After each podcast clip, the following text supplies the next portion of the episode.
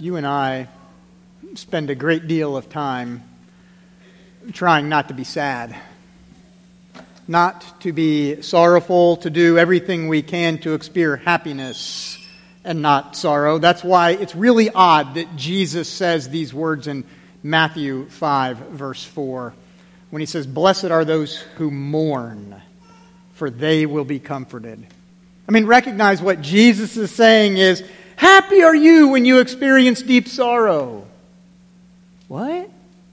What is he getting at? What is he driving us to? What does he mean? Jesus is teaching us that joy comes after mourning, after deep sorrow. Like I said earlier, it's why Easter and the joy of it is after the sorrow of Good Friday and the cross. And Jesus says we should mourn. We should mourn over our sin. What, is it, what does it look like to mourn? Hear the words of James, the brother of Jesus, as he writes uh, in chapter 4. He says, But he gives us more grace. That is what, why Scripture says God opposes the proud, but shows favor to the humble. And he goes on in verses 9 and 10 and says, Grieve, mourn, and wail. Change your laughter to mourning and your joy to gloom. Humble yourselves before the Lord, and He will lift you up. Right? Feeling sorrowful, feeling grief, mourning over spiritual, emotional, or financial loss that results from sin is what it means to mourn. When you've hurt someone, when you verbally assaulted them, when you've abandoned someone, you feel the spiritual and emotional sorrow. When you make poor financial decisions and you live with the fallout, it may leave you feeling like a failure and falling into self despair. If you are attacked, if you are robbed, assaulted, you know sorrow and you know what it's like to mourn. Mourning over sin is part of repentance. It's sorrow over brokenness in the world, but not just the brokenness in circumstances around us, it's also sorrow for our own sin, not just the consequences of it, right? It's like a child, right? When a parent asks a child, now, now Johnny, you go tell Susie you're sorry. Say, I'm sorry for stealing your toy. Johnny's like, I'm sorry. Can I have my toy back? And you're like, is Johnny really sorry? Or is he just sorry he got caught? Right? But mourning is really sorrow, not for being caught, but, but for the actual sin and what it is and the betrayal it is against the Creator, against God. To excuse it or to rationalize it, to say it's no big deal, is, does not adequately deal with the problem because it vastly underestimates the righteousness of God. Like a child trying to hide from a parent behind a chair. The parent can see right around the chair. they think they're hidden. Like, we can't hide from God. He sees, He knows, and He's righteous. You've probably heard the saying if you commit the crime, you do the time. Right? The whole point of that saying is the penalty should fit the crime. Now, think about that just for a moment in relation to sin against God. If your crime is treason against the creator of the world, you have a big, big problem because the penalty for your crime is going to be severe. His world has become corrupt. You and I contribute to it and are sometimes circumstances of, uh, or we suffer the, the consequences of being in that corruption. And for that, we have to face justice we have to face the justice of God.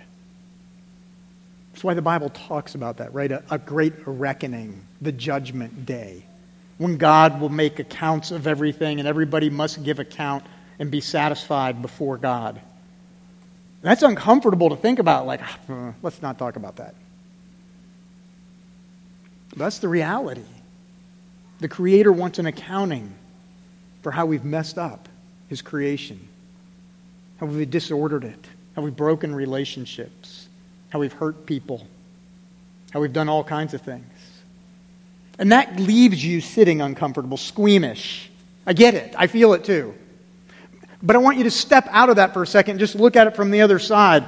Picture this for a moment. Your kid's at school. There's a bully on the playground. He beats up your kid. Your kid comes home, and you're like, What happened? Like, this guy beat me up on the playground. All right, it's no big deal. Don't worry about it. No, you want justice. You want the bully off the playground. When terrorists strike and bring fear into people, we don't say it's no big deal. We say, no, we want the terrorists punished. It's because you know in your heart that there is a thing as justice and you want justice. We just don't want it for us.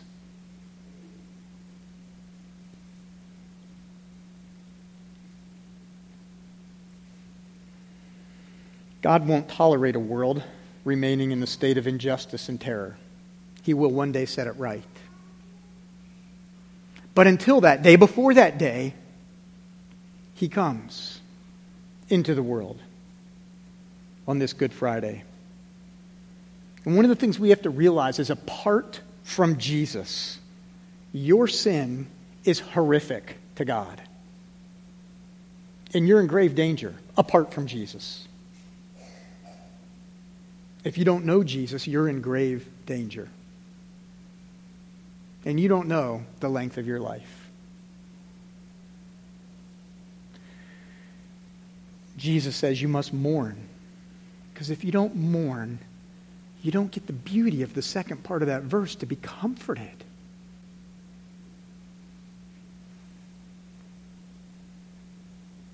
Joy comes after the sorrow. We don't like being in our sorrow. We don't even like to sit for three minutes in silence. That's awkward and uncomfortable.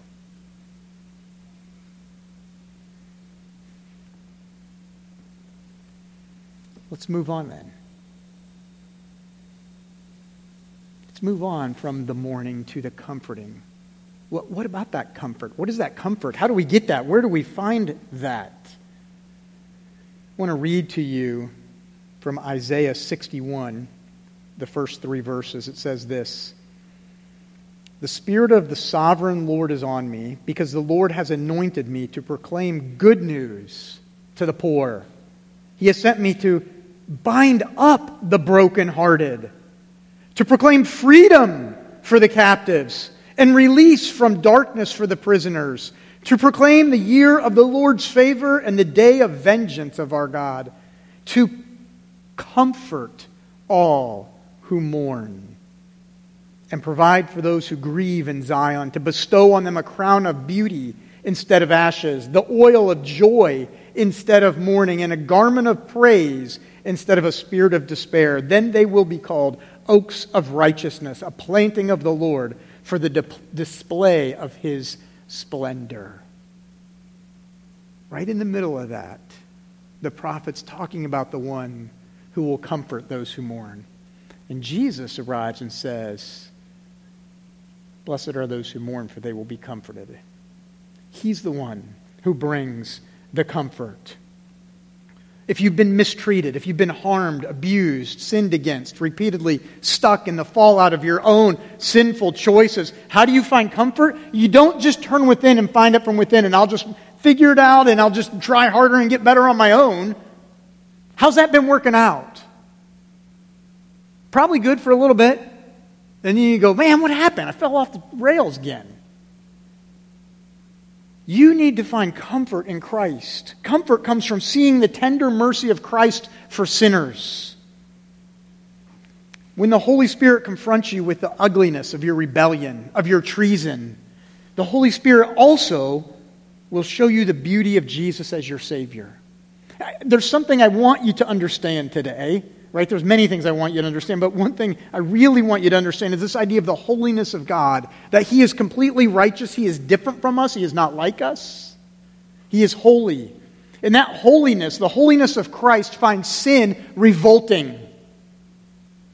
And what I want you to understand is yes, that the holiness of Christ finds sin revolting. And what you probably then think is because then the holiness of Christ finds my sin revolting, he will turn away and run. But that's not what the scriptures teach us. Blessed are those who are mourned, for they will be comforted. What the scriptures teach us is that the holiness of God, yes, is of Christ is revolted at your sin, but the holiness of Christ also moves towards sinners with compassion. Moves towards sinners to come to them in their time of need. Moves towards sinners who are mourning, who are suffering. It is the holiness of Christ that moves him in that way. It's a beautiful and wonderful mystery. So that if you trust in Christ for your salvation, your sin does not drive Jesus away, it draws him in. And that's just weird because any other time, if it's your spouse, if it's your child, if it's you as a parent, when something goes wrong, you want to hide, you put up walls and you walk away. That's not what God does. Sinner, God does not do that. He moves toward you. He sides with you against your sin, not against you because of your sin. If you have cancer, hopefully what you do is you treat it, right? You try to kill it off in order to get rid of the disease to preserve your body. It might hurt, but the goal is not to harm you, the goal is to actually help you. So Christ is doing that with you. Yeah, he hates sin. But he loves you, Christian. He loves you and he's covered you. Romans chapter 5, verse 20 says, Where sin increased, grace superabounded all the more. Where your sin stacks up, Jesus' love just dumps pitchers on top of it and says, I got it. Listen to the words of Psalm 30 I believe David writes this one, verses 4 and 5, and then verse 11. I think we have a slide for that, if we could put that up. Did I put it in there? I may not have. If not, I will find it. Okay. Psalm 30, verses 4 and 5. Psalms is a long book. you got to flip a long ways through it.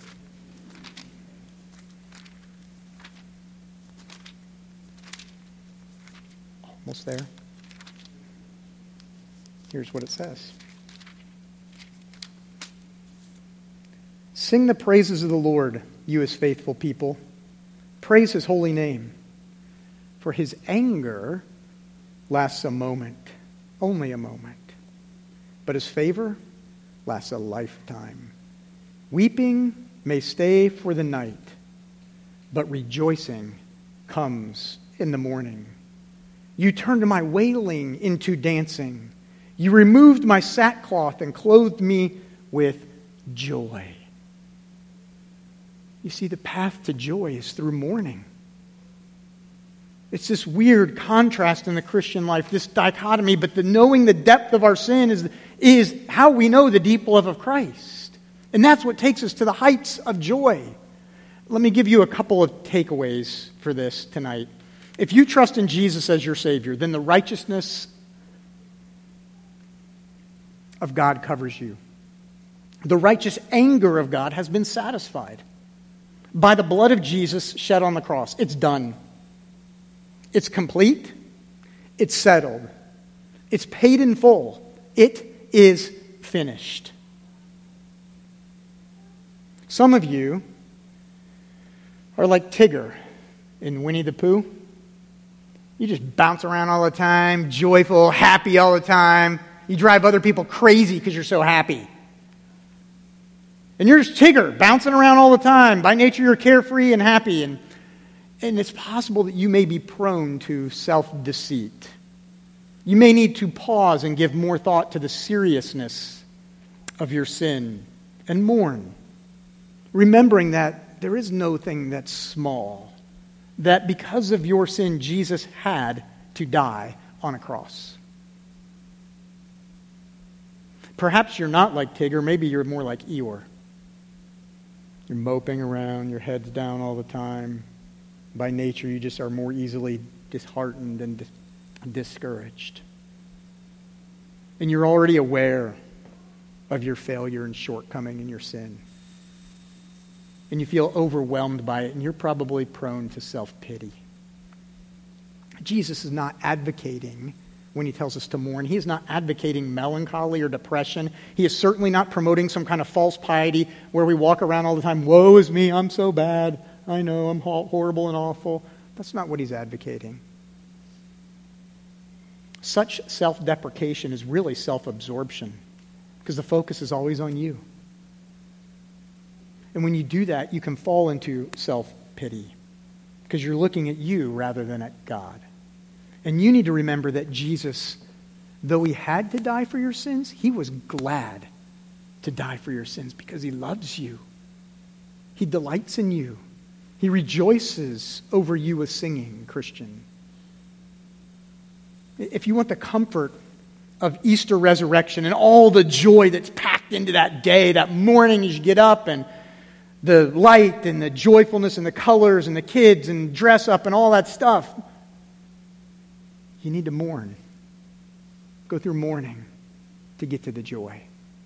But our world mourns a lot. There's a lot of mourning, a lot of sorrow. We need that joy. Don't get stuck staring at the tragedy and the wreckage of your own sin. Turn your eyes to Jesus. In 1987, Northwest Airlines Flight 255 crashed after takeoff. Shortly after takeoff, 156 people died. One survived. But when rescue workers got there, the finding the one survivor, they didn't think it was a survivor from the plane crash. They thought it was a survivor from the car the plane landed on. It was a four year old girl named Cecilia.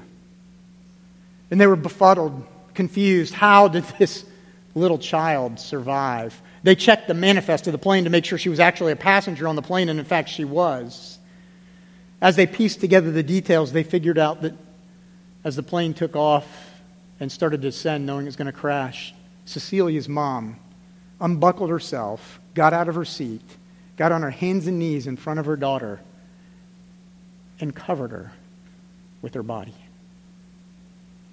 And she survived the wreckage the suffering, the death, the crash, because her mother embraced her and covered her.